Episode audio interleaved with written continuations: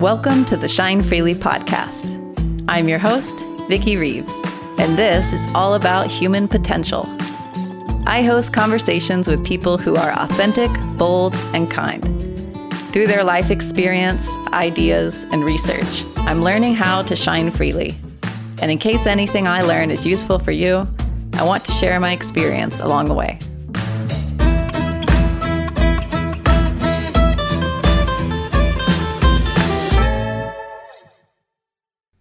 Ladies and gentlemen, I am so pleased to introduce you to Reverend Nancy Reeves. She's the founder and pastor of Grace Presbyterian Church in Round Rock, Texas. She's also one of the most wise and compassionate humans I've ever had the pleasure of knowing. On this episode, she shares her story of becoming a pastor in a time and place when it was socially unaccepted and risky in many ways. We share our love of rebellion and what we think about love in general. And as someone who has witnessed many dozens of people experience the dying process, I asked her what she's observed. She shared her very intimate experiences with the death of each of her parents. And I asked her about a topic which makes me both sad and uncomfortable suicide. Then she might share an embarrassing story or two. If you love me, you will love her. She's my mom. I hope you enjoy this episode with Nancy Reeves.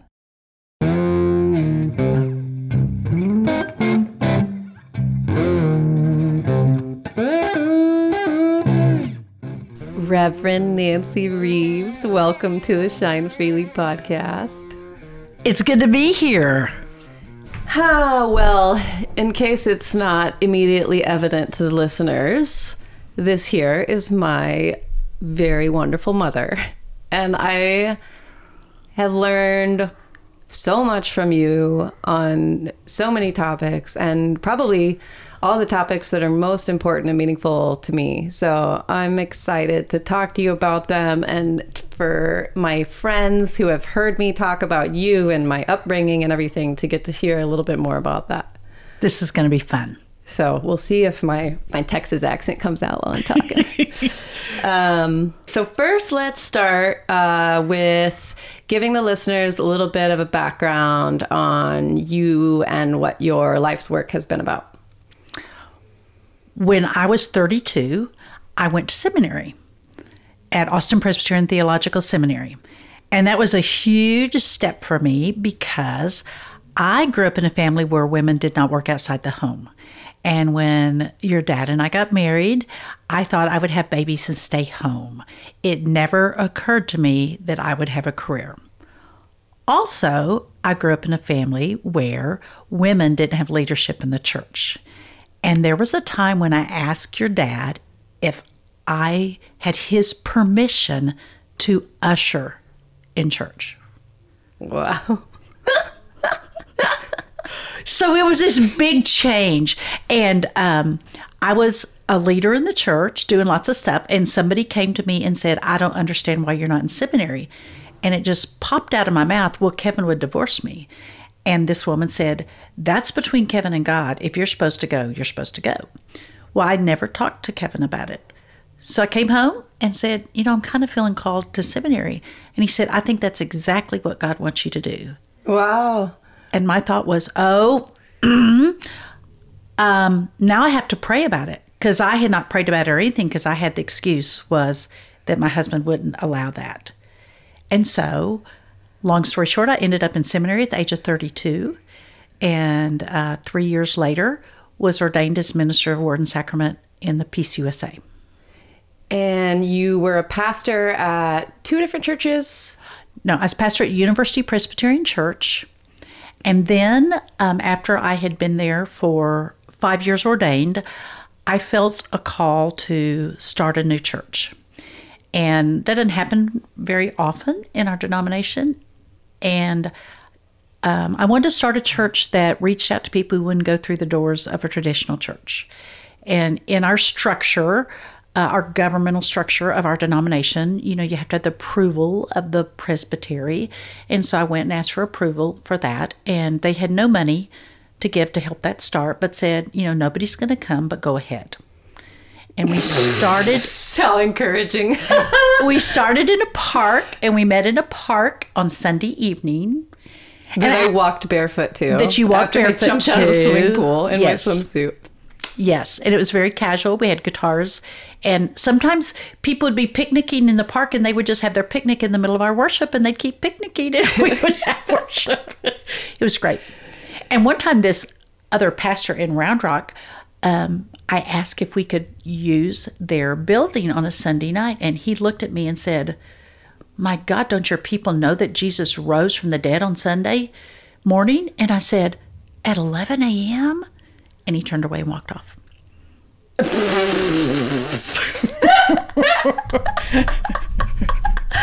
uh, uh, that's really funny. I can already hear my friends laughing at how much of these qualities I absorbed from you. Uh, so, first of all, the I want to add a little bit more context for the listeners. The leap that you took when you went to seminary was not only a leap because of the fact that you were a woman going into ministry, which was not yes. exactly a common thing at the time. At the time I went to seminary, 8% of the Presbyterian clergy were women. Wow. And and also just the fact that you wanted to work period was yes. revolutionary uh, for me. For you. Well, for society a bit at the time, but anyway, that's fine. You can just speak for yourself. I respect that. And you also like financially, I remember so you had three young children and dad was had his own business at the time? No he actually started that business while i was in seminary. So you're both basically i'm getting to the point where you're lacking any form of benefits like Correct. insurance for your three young children. Yeah we had no health insurance for a couple of years.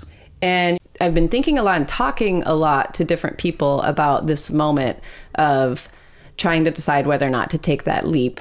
A lot of people i know myself included are interested in starting our own businesses because of different both negative experiences we've had, but also um, personal passions and this desire to share our unique gifts with the world. And um, so, you know, obviously, while starting a church or, or going into seminary even is not like starting a business, there's still a lot of similarities yes. um, in regards to, well, many different aspects. But but let's just stick with this one of of feeling like you're being called to do something and having no idea how it's going to turn out or if it's going to work or if others will value it. That's one of the things yes. I've been struggling with about myself. Um, and how did you find the courage to take that leap? You know, I I realized that there are some people I knew who were elderly who had told me at different times that they never did what they really wanted to do in life. They had started this job, and back in that generation, people worked in the same job for 40 years. And they just did that their whole life, but they were never fulfilled. And I remember thinking, I don't want to do that. I I really believe that we've each been gifted with unique passions and skills, and that we were created to use those and share those gifts. And so I wanted to check out whether that was what my gifts were and I could use them because that's what I felt like I was created to do, whatever that was. And so it didn't feel risky to me. It felt like, well, if this doesn't work, so what? That's so cool. Else. I've I've been so enjoying that lately, or maybe my whole life, where it's like, if you have a question about something, just try it out and see for yourself. Mm-hmm. And and there's no reason to listen to what anyone else thinks or says about what you can or can't do like or like what does or doesn't work you know uh, but just experiment with it and play around and see mm-hmm. it's super cool that you did that experiment worked very well for the listeners who may not be aware um, I should say too that when I went to seminary, because I was still struggling with women in ministry, um, I said I would never preach and I would never be a solo pastor. Now, for 23 years, I've been a solo pastor, and um, for at least half that time, I've preached twice every Sunday. Twice every Sunday. and so I, was never going to preach. You know, so so obviously um, there were gifts that I explored and did things to develop them, and they gave me great joy. And I ended up doing something I never thought I would do. That's awesome.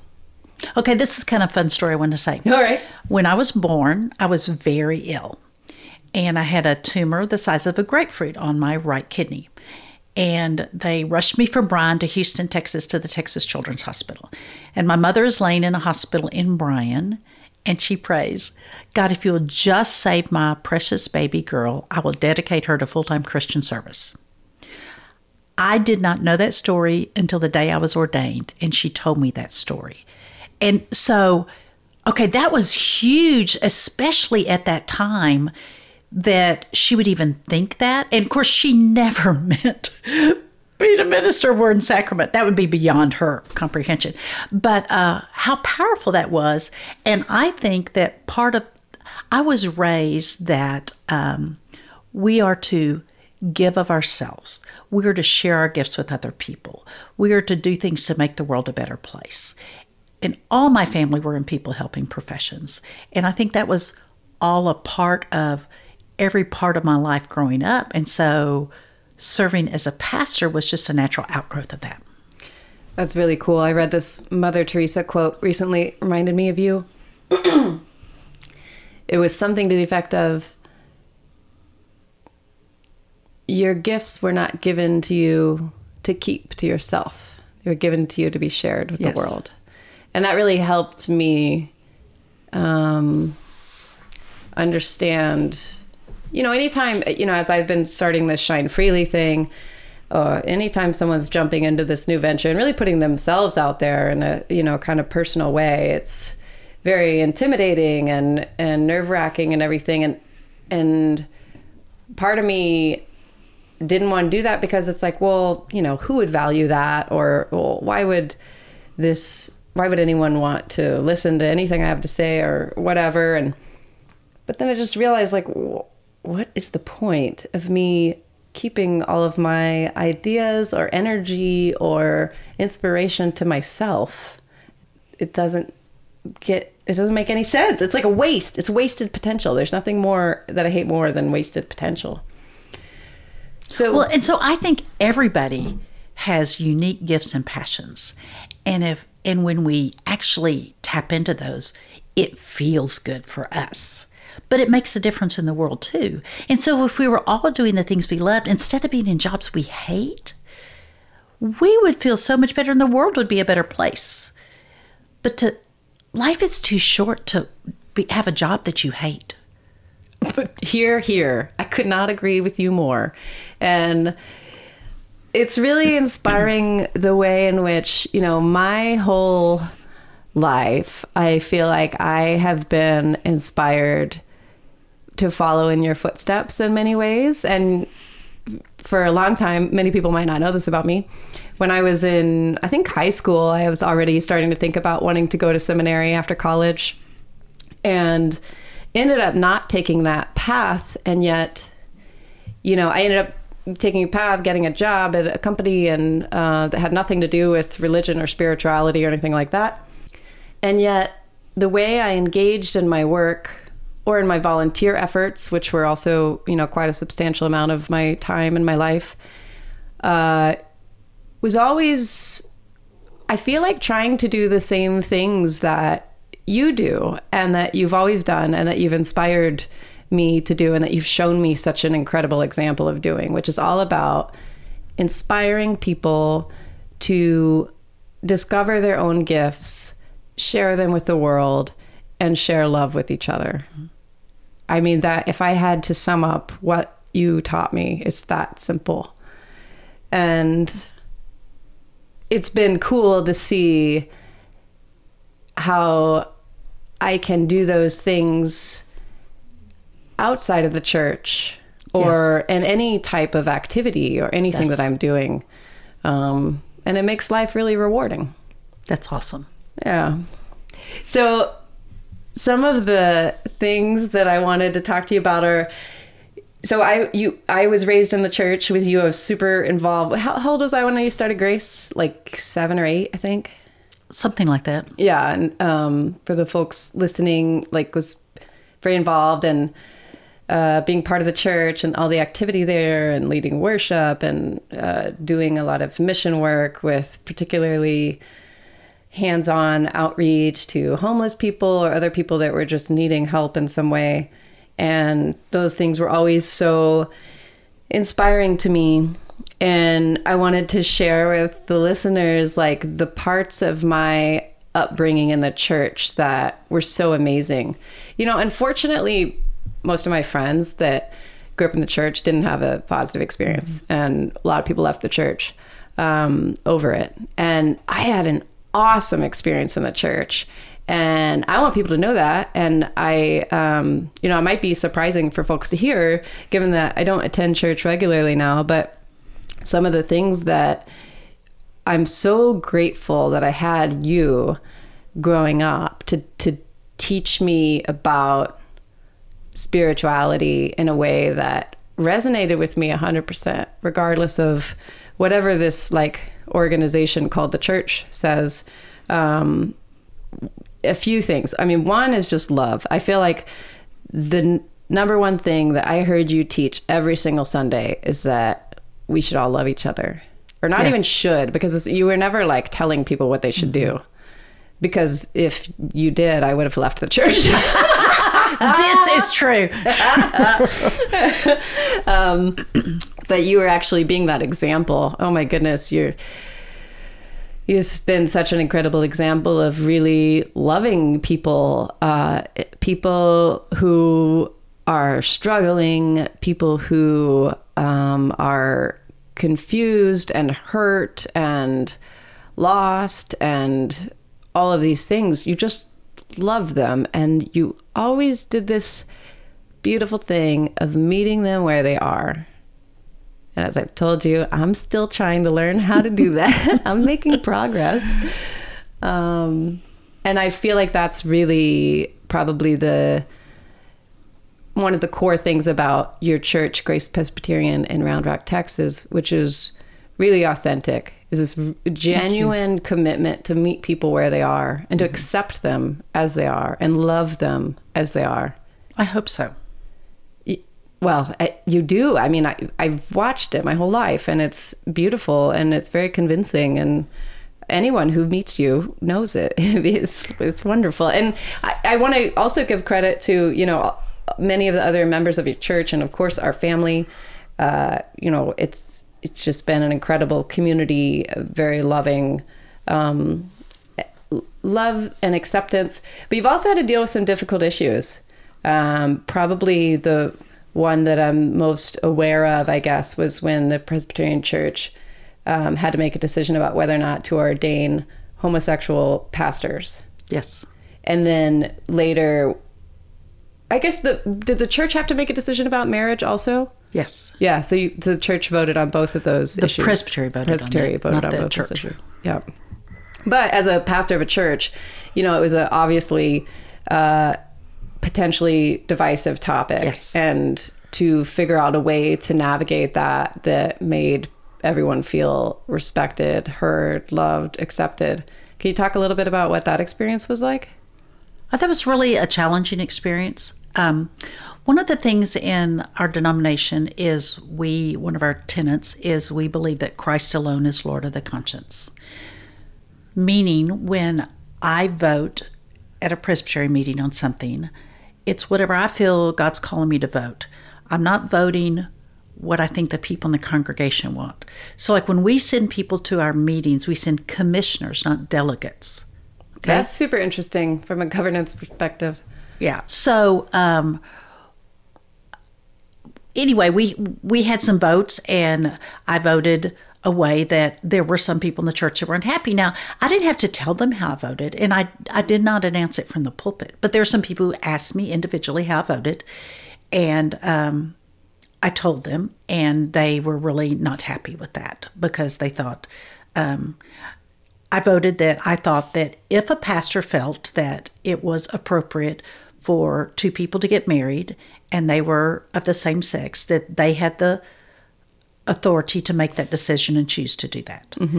And um, I said, you know, I don't marry everybody that comes and asks me whether they're homosexual or heterosexual, you know. And um, I think that if I really believe that two people want to make a lifelong commitment to each other, um, I want the church to embrace that I, because I think God loves us all. So uh, I voted that that was okay. And there were some people that that was really hard for them. And there were some people in the church that that was hard for them um, because they didn't agree with me, but they were okay that I voted for that. Because they respected your values Yes. and judgment. And Yeah, and I didn't preach it from the pulpit. I preached from the pulpit that we need to love and accept everybody where they are, you know. Um, so there were some people that left the church, and there were some hard feelings, and that was hurtful. And um, as my husband told several people, that um, I just want to extend grace to everybody. I want to extend love to everybody, and I don't ever want to stand in the way of somebody experiencing God's love. And so, like for me, over the centuries, the church has done a lot of things that's harmed people as we've struggled with different issues. You can go back to slavery, you can go back to women's issues, you can go back to um, folks that struggle with divorce. Um, I told a story recently in worship about uh, someone I met who had known my grandfather. Uh, he was her pastor when she was like seven. This woman's in her 90s. And she told me a story I never heard of about how she and her mom had to sit in the balcony because her mom was divorced. This was in the 30s. whoa. And the first Sunday my granddad was at that church, he went up and said, What do y'all do in the balcony? And they said, Well, we have to sit up here because we're divorced. And they couldn't take communion. And he said, I don't think so. And he took him by the hand and he walked him down to the front aisle of the church to sit with his wife. What a bold statement in the 30s for my grandfather to do, a young pastor. And she said, That changed my life.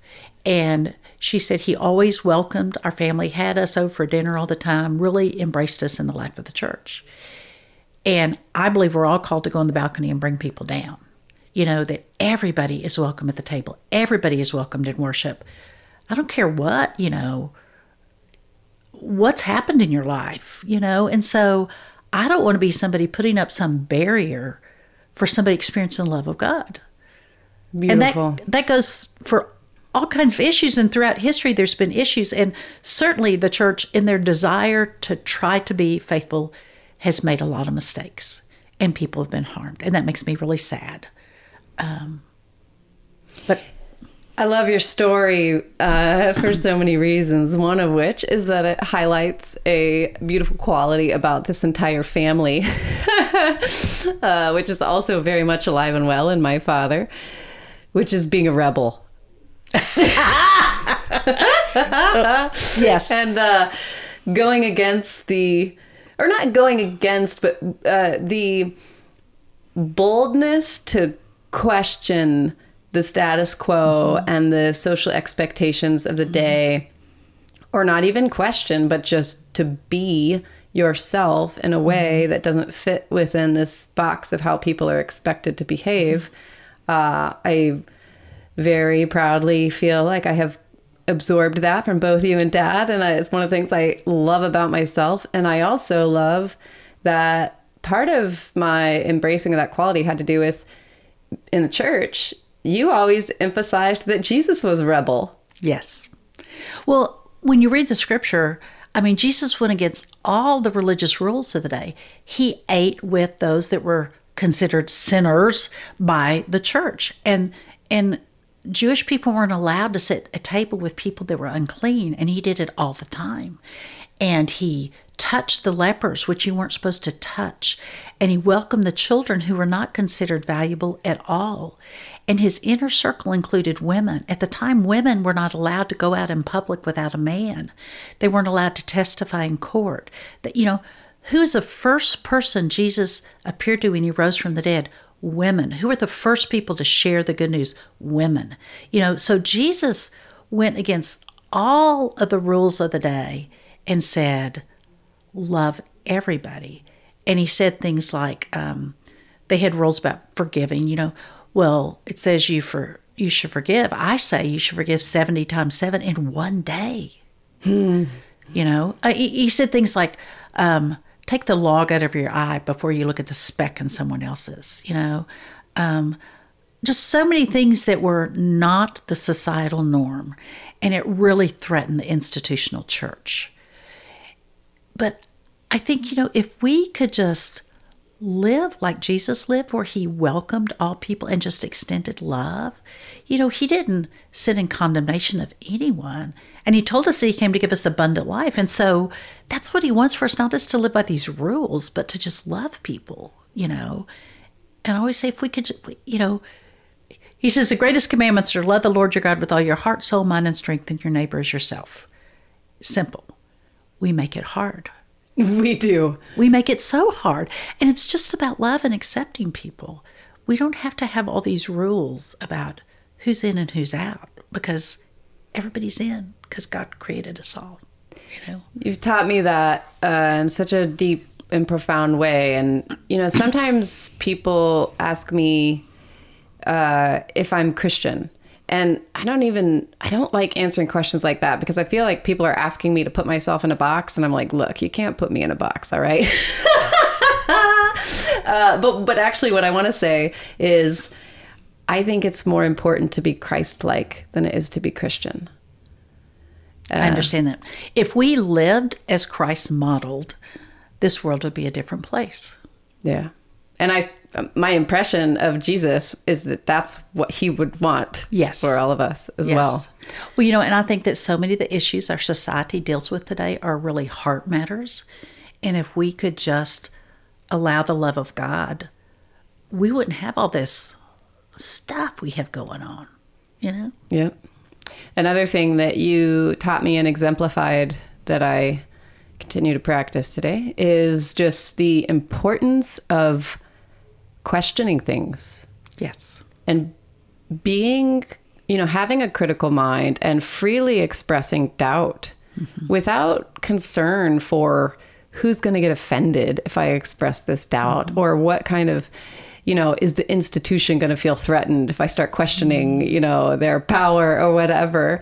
And I think that in some ways, you're unique. I know there's a lot of people out there who do this as well, and I applaud them for it. But you really encouraged always everyone in the church to question their faith. Yes. And ask questions about scripture that you don't understand and, and wrestle with it. And that that's important experience and healthy process. Yes.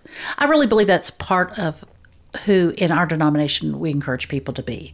We encourage people, you know, God gave us a mind and an intellect, and we should use that.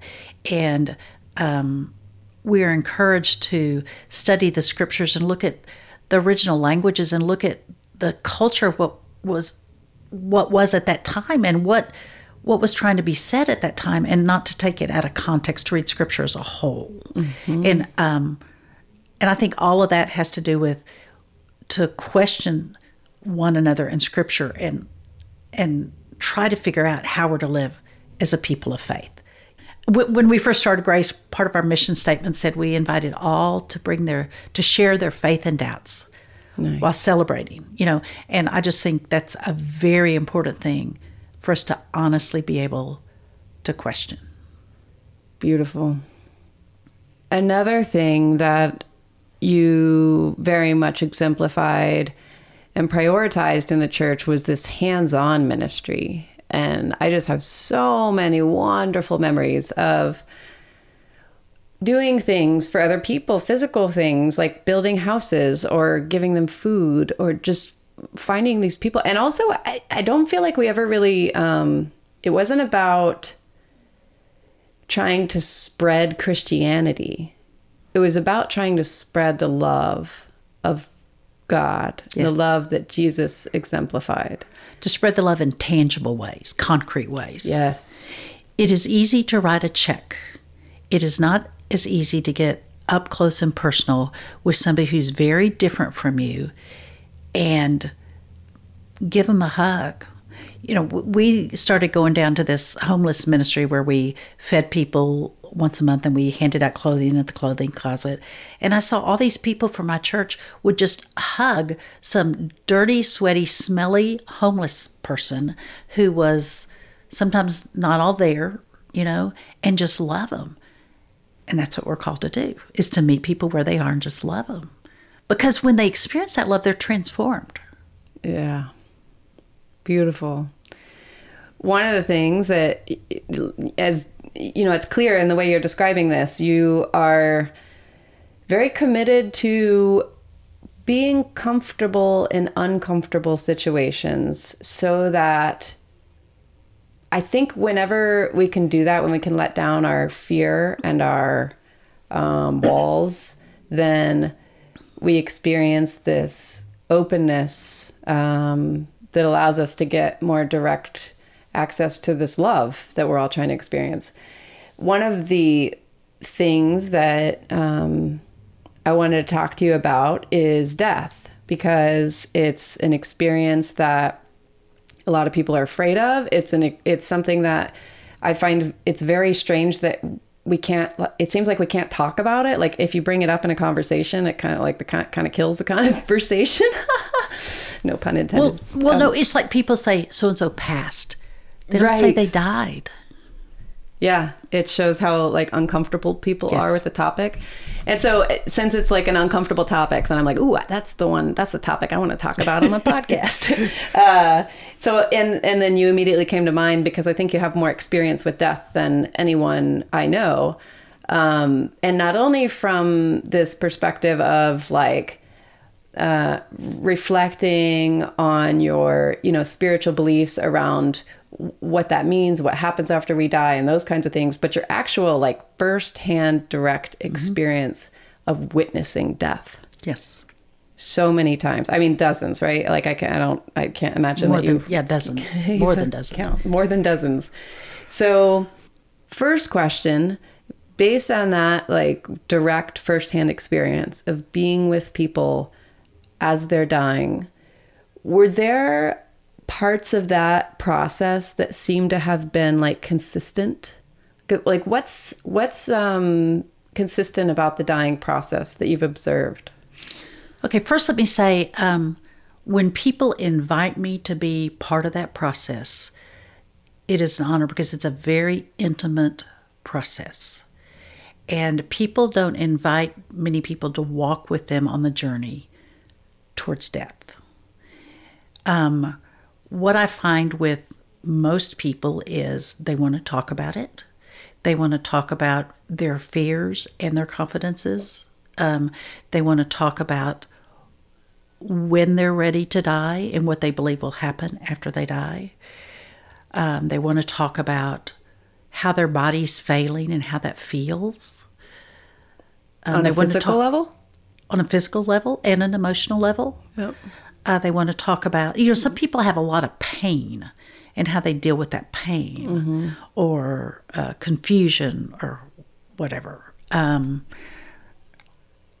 a lot of people, um, you know, I pray with people and I just let them talk and I ask them questions and I'm just real honest about it's okay if you're afraid.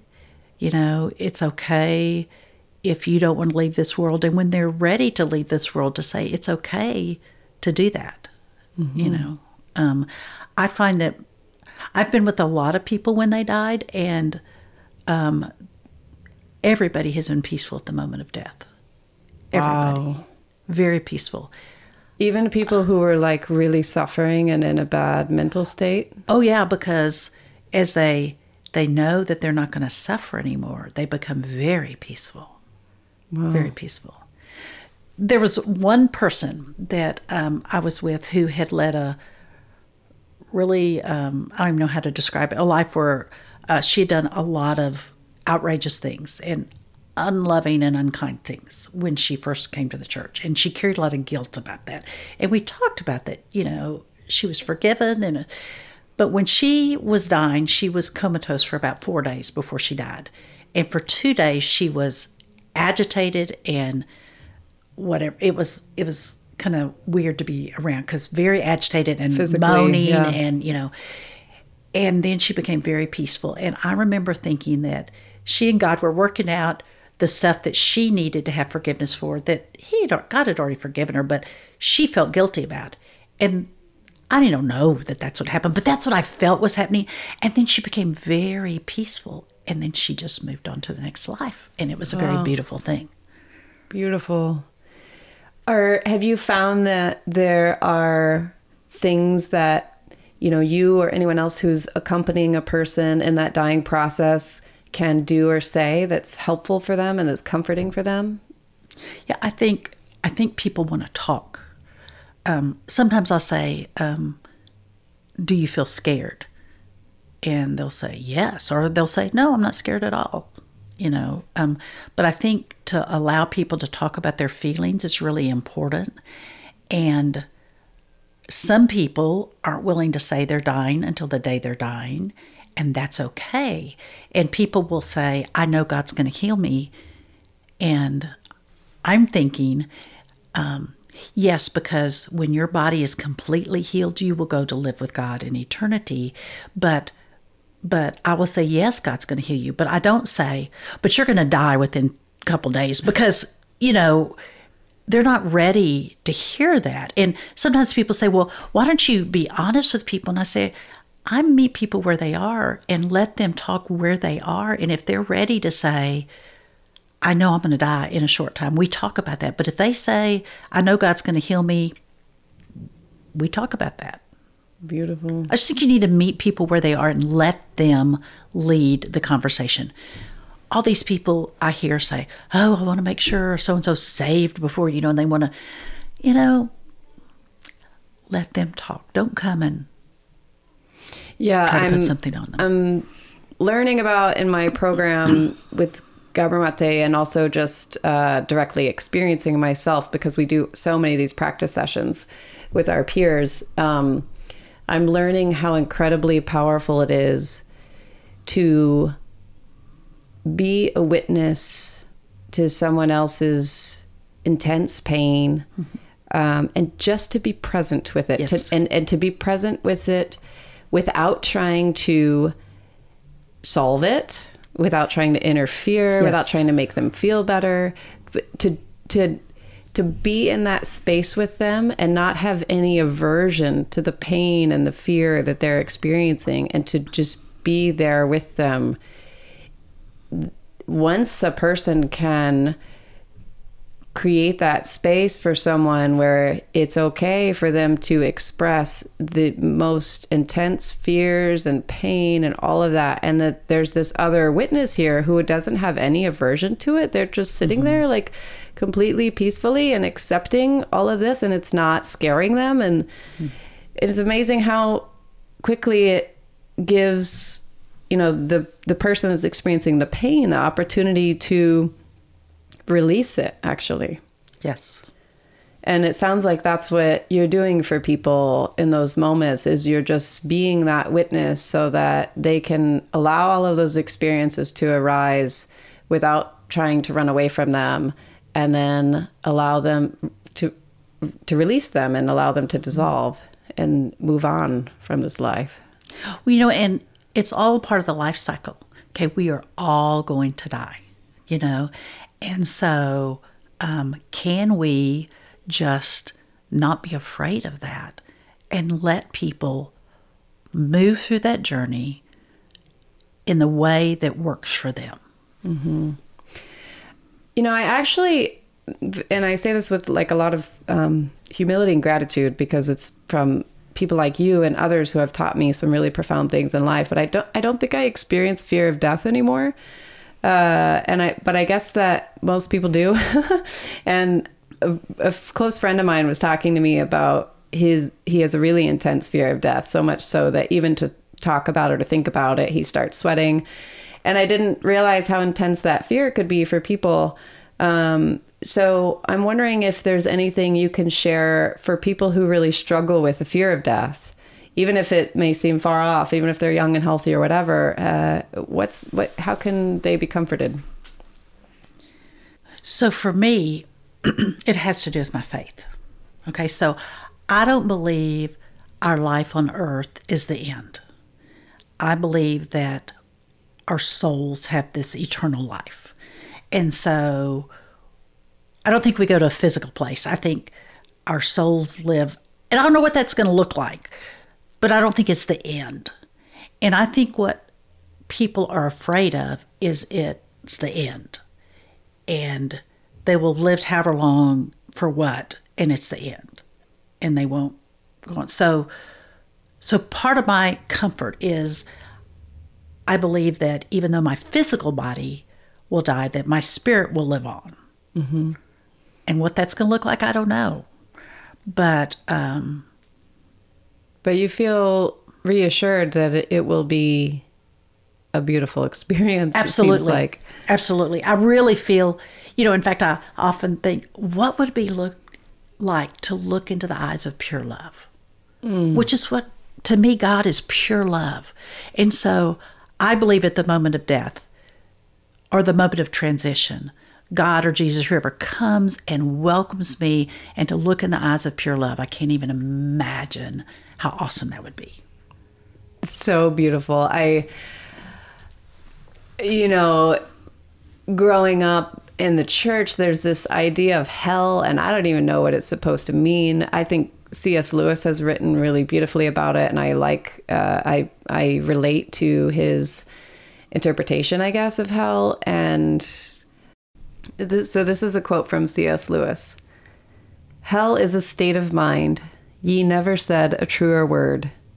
And every state of mind left to itself, every shutting up of the creature within the dungeon of its own mind, is in the end hell. But heaven is not a state of mind. Heaven is reality itself. All that is fully real is heavenly. For all that can be shaken will be shaken, and only the unshakable remains. That's awesome. Um, you know, okay, so I believe that we can experience hell on earth and we can experience the kingdom of God on earth. Uh, Jesus spoke, the kingdom of God has come near, the kingdom of heaven is here. And I think we experience moments of that when we are sharing love in palpable ways. I think we experience that. And so I think that's a foretaste of what will be perfect, you know, when we move to the next life. Um, and I don't think our faith has to do with whether we're going to go to heaven or hell. I think our my faith has to do with I want to live this life experiencing moments of the kingdom of God here and now. You know, I'm not doing this so that when the day comes, I'm going to go to heaven and not go to hell. so you can get into the good party. Yeah, you know, I mean, it's just like it's a it's a living into the love. Beautiful. Um, can you describe the first death you witnessed? Yes. Um, I was about 27 years old, and my dad had cancer. And my dad was my hero. I loved him more than anybody else. And when he was diagnosed at 60 with cancer, um, I was scared because it was all over his body. And he lived a little less than a year. And so that whole year, I was very, very close and walked with him. And um, a couple of months before he died, I said, You know, are you scared? And he said, No, not at all. And he said, um, I'm only worried about your mom. And I said, Oh, I'll always take care of her. And, And uh, did. and I said to him, You know, if you were 90, this would still be hard because I love you, you know. So the last month of his life, he was at home with round the clock nursing care because he wanted to die at home, which was not a comfortable thing for my mom. And I really pushed the issue and got him home. And so I would go see him every day. And when we realized that probably that was his last night, I spent the night there and just sat by his bed and he was he was almost comatose. And during the night he became comatose and the nurse came uh, I had laid down for a little bit and she said, I don't think it's going to be long. And my mom and I came in there and I sat by him and held his hand. And um, he was in a lot of pain, but he was very peaceful. Sometimes he'd make a noise like he was hurting. But um, he turned where he was looking at me. His eyes were open, but he you could tell he wasn't seeing me. But he was looking past me. And it was amazing because I felt a presence in the room. And I felt his spirit leave his body and go somewhere. And then he closed his eyes and he was gone. But his body, he wasn't in that body. It was totally changed. The physical body was totally changed, which gave me the confidence that I know that this is just a shell and we have a spirit. And that spirit does leave this shell, but it goes somewhere. And some being, who I believe to be Jesus, came and welcomed him home because he was just um, very peaceful. And I had been scared to be with him when he died. And I used to pray because he was in so much pain. He had cancer throughout his bones. And I used to pray, God, take him home. And then he kind of stopped breathing. I go, no, wait, wait, wait. No, don't do it now. Not now. You know, and I thought how silly this was. And it was such a peaceful thing. And it was such a gift to me that I could be with him when he died. Um, years later, my dad died in 1985, which, in fact, I was pregnant with Vicky, mm-hmm. and she was born two months later. And we and named, named, you after him. Vicky, and a celebration of life. Um, so in 2002, my mother died. So however many years later that was, and she had Alzheimer's. And um, now, in between those times, I've been with lots of people that died because I became a pastor. But um, she didn't know who I was. But uh, I realized she's probably going to die. I stayed in her room that night. Well, let's hold on just a sec, if you don't mind. Um, for the listeners, the dementia, it was what, seven year process of yes. slow degeneration, which is very painful to watch. Uh, and you, as you promised your father you would, took incredible care of her in our home and you brought her into our home, which as a child and, and now as an adult looking back, for me, it was the most natural expression of love and totally like the meaning of being a family and of caring for each other. Um, and, you know, I was 17 when she died.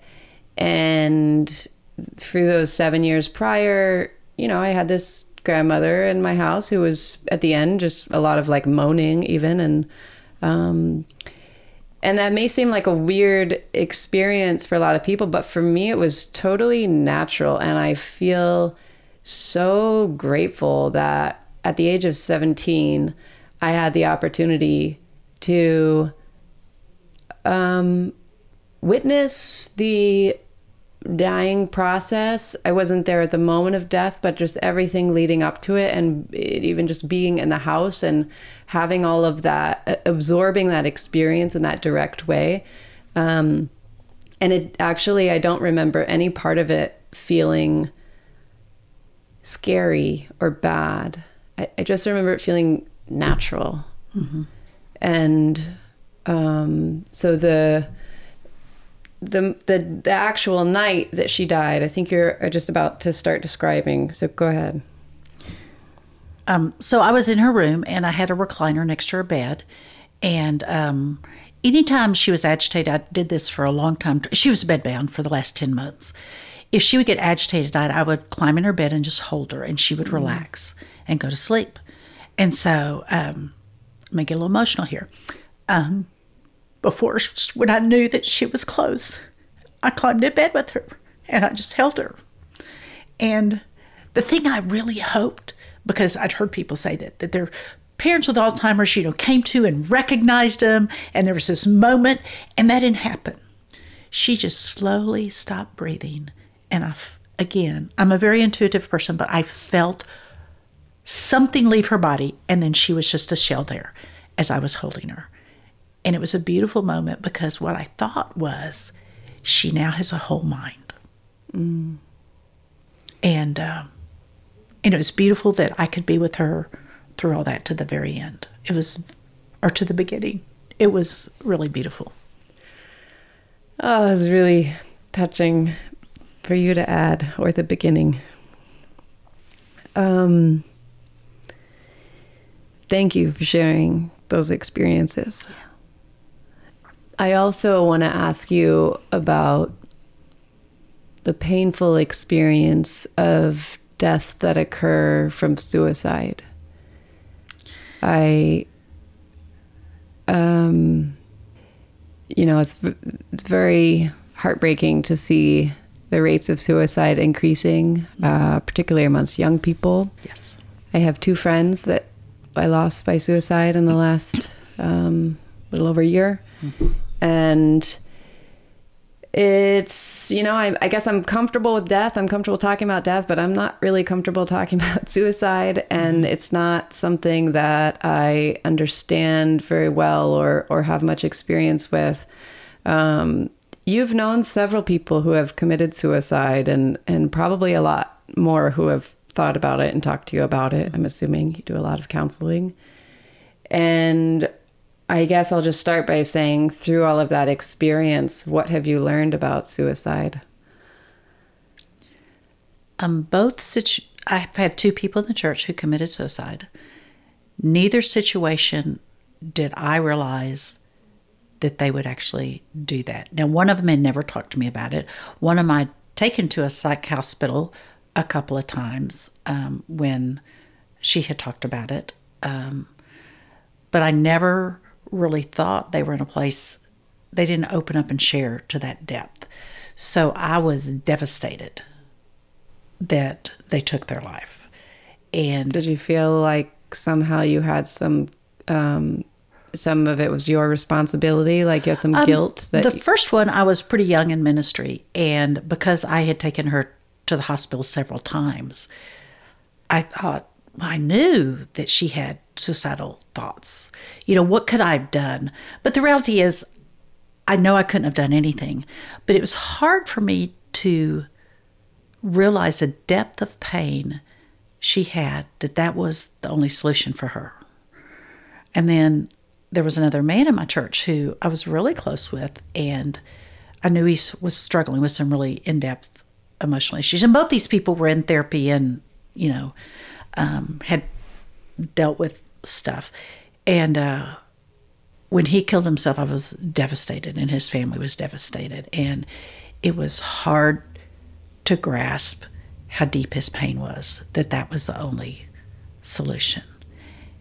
And yet, what I know is that with both of them, when they looked in the eyes of pure love, everything was okay. You know? Mm-hmm. And um, it's still hard. You know, even years later, it's still hard to think of some, you know, and, and to wish that there had been some way to have helped them realize how precious and valued they were. You know? I recently heard someone say that anytime someone commits suicide, there will be a circle of people, whatever that, you know, closest circle of people was to that person that will feel responsible. Mm-hmm. They'll feel some form of guilt. Mm-hmm. And I can imagine there's a few people listening to this who feel some of those feelings and mm-hmm. what would you say to people in that in that moment that that is not your fault at all that the person had some incredible woundedness that we could not comprehend and that you and I can't heal somebody else's woundedness you know and some people have had some really horrible things happen in their life that have wounded them so deeply and we can't fully comprehend that. And all we can do is love people and listen to them. And we can let them know that we value them and want to walk with them through their pain and to let them know there's you know we you know if they share with us that they now if somebody shares with me they're suicidal i'm going to get them to a professional who knows how to, to, deal with that. I don't know how to deal with that. Mm-hmm. but i know my part is to let them know how much i love them how much i value their relationship how much i want them to be present on earth you know how much i want them to heal the pain that is there. But i can't heal that pain mm-hmm. so you know I can't, you know, both the people I knew that committed suicide did it alone. Not, you know, nobody knew that was going to happen. And mm-hmm. did, you know, I had no clue, right, that they were going through a rough time during that time that they were at that point. You know, because some people, you know, they may do, be doing fine and all of a sudden something happens one day and that's it. you know. What about for um, the people who may be struggling with suicidal thoughts now in their life? Um, what are what are the you know one or two things that you wish so deeply for them to know?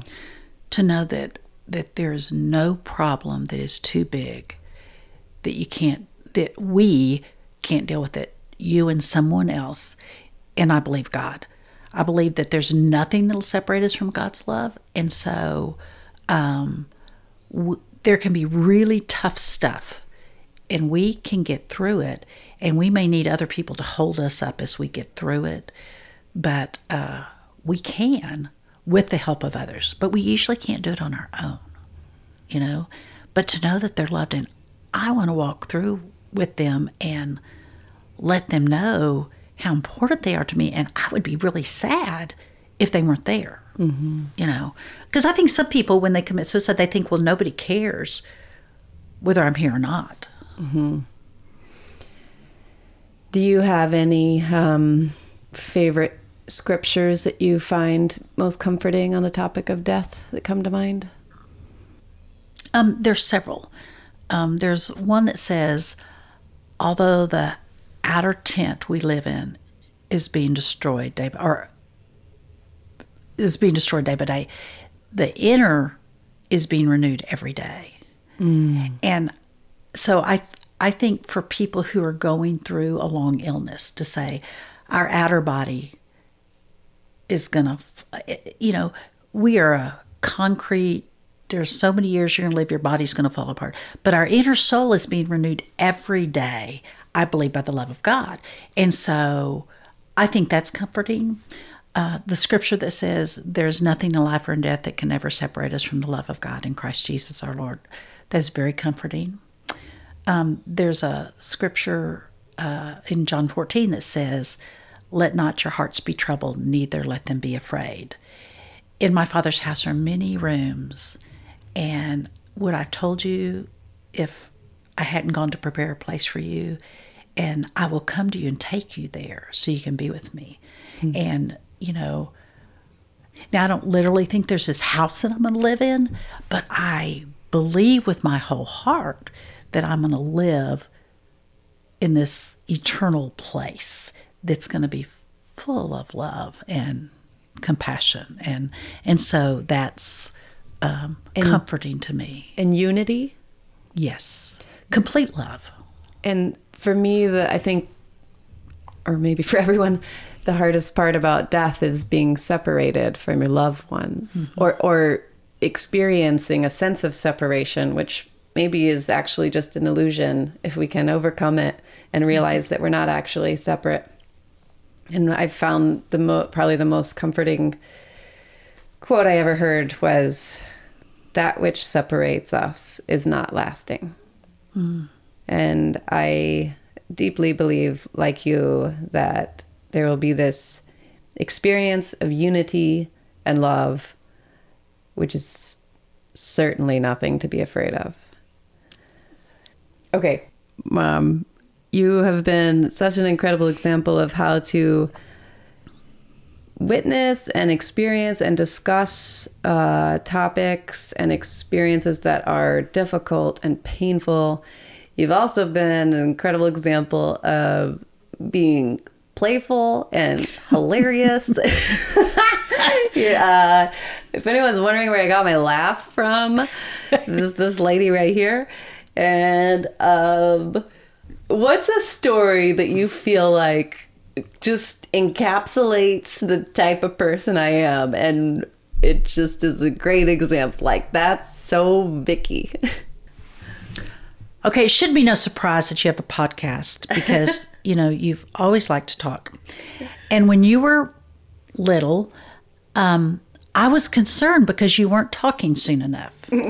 and, you know, I talked to the pediatrician and said, you know, Vicky's not talking. And he said, she has two brothers. She doesn't need to talk. Everybody talks for her. And, you know, he's like patted my shoulder. Don't worry, mom. She's going to talk and it's going to be fine. Well, one day, and I think you're about three years old, you were helping me fold laundry, and we were folding it on my bed, and you were folding a towel, and you were just talking nonstop. And I finally said, Yes, Vicky. And you slammed that little towel on the bed, slammed your head down, and said, Mom, I like to talk. and I thought, I can't believe I was ever worried that she wouldn't talk. And from that day on, I never had a problem expressing myself. True. um, what about like, you know, we talked a little bit about rebellion and my rebellious nature, which part of it I get from you, but there's there's this other part that's maybe like uh sometimes I a little bit feel like I'm the weird one in the family. like I feel like when I do stuff, y'all are kind of like, yeah, you know, that's Vicky. She's like, she be, what is it? Marches to the beat of her own drum or something like that. Um, did my rebellious nature ever concern you? No, because you weren't like rebellious, like like in high school, you weren't skipping school all the time and doing drugs, and, and now you're gonna tell me you did. I'm gonna go what? but you know, you were, you know, you would um, try new things or whatever, but it wasn't like harmful things or. I always always thought you should have mental health days, so you wanted a mental health day, and we just didn't go to school. So that was not. I mean, you didn't have to skip school. but um, By so the way, no, in the you fourth were... grade, my mom got a letter from the school that I wasn't going to pass the fourth grade because I had missed so many days of school. Yes, and I called them and they said, "Okay, Nancy, we're not going to fail her. She's way too smart, but she may not miss another day of school." I used to when she needed a mental health day, she would come with me to work and she'd go to my church downtown and uh, i had a secretary who would just pamper her and make her soup and do all this stuff and she loved it and so there'd be days she said, I don't feel good. So yeah. at this church downtown that you used to work at, it was uh, very, there were a lot of very refined people, uh, unlike me. and you were so gracious in the way that you, first of all, you never forced us to go to church ever, no. which I highly respect. Um, but you always went. Yeah, I did Sunday. always go. I've had fun. I liked it. Um, it, eh, eh, but you also, you never forced us to fit in. You know that we did. I I will speak for myself. I did not fit in at that church, uh, for example. And you know, I was like what seven, and there was a lot of older people that dressed very nice and spoke very nice. and They were very polite, and I wasn't. And I would show up with my like unbrushed hair, barefoot. uh, and I believe one time I was even mistaken for a homeless person when I had skinned my knees and had blood running down my legs. It That's really a great story. Can I tell that story? Please. Okay, so Vicky had been running through the parking lot and she had on a little, you know, like leggings and a top, you know, and she fell down the parking lot and it tore her leggings and she was bleeding all over the place. And she came in, it was right when I was having to deal with people. I said, Vicky, just go in the women's restroom and clean up the blood and then come out. So this elderly lady comes running out of the women's restroom and says, Nancy, Nancy, there's a homeless person in there taking a bath in the toilet. You've got to do something.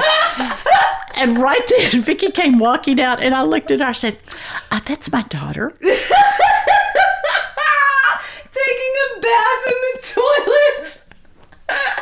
It was so funny. She's like, "Oh, you know." So it was it was funny. It it was funny. I think there were also on more than one occasion our entire church was threatened to be kicked out of a conference center or a hotel because of the uh, rebellious behaviors of me and my brothers and sometimes my father.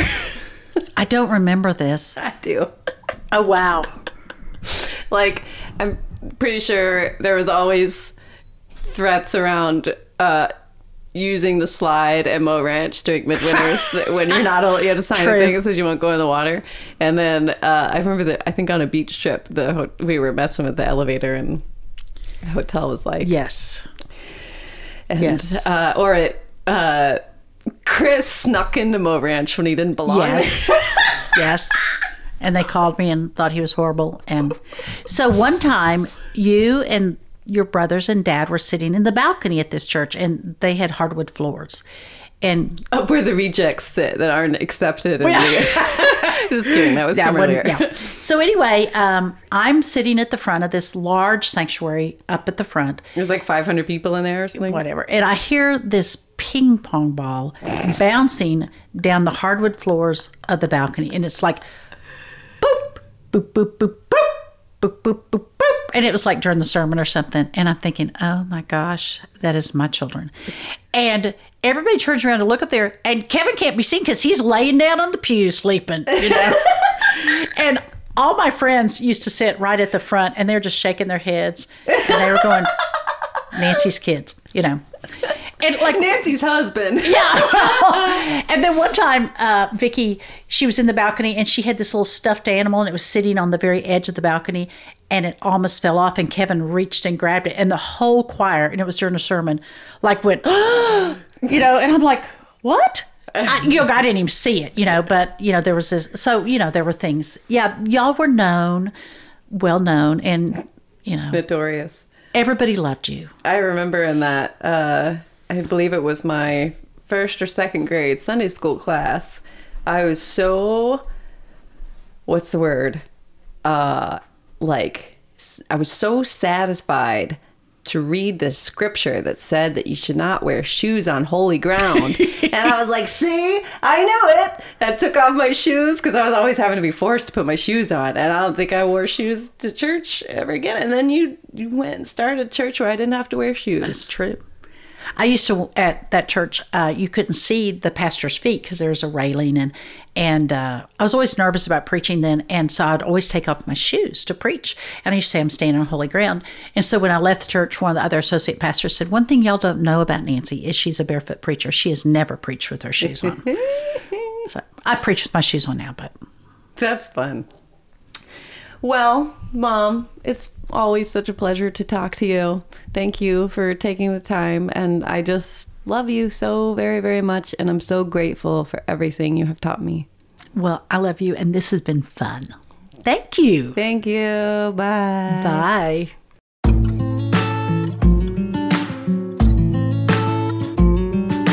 Thanks for listening to the Shine Freely podcast. We have new conversations every week that you can find on Spotify or wherever else you get your podcasts. You can also check out my blog and information about executive coaching at shinefreely.com.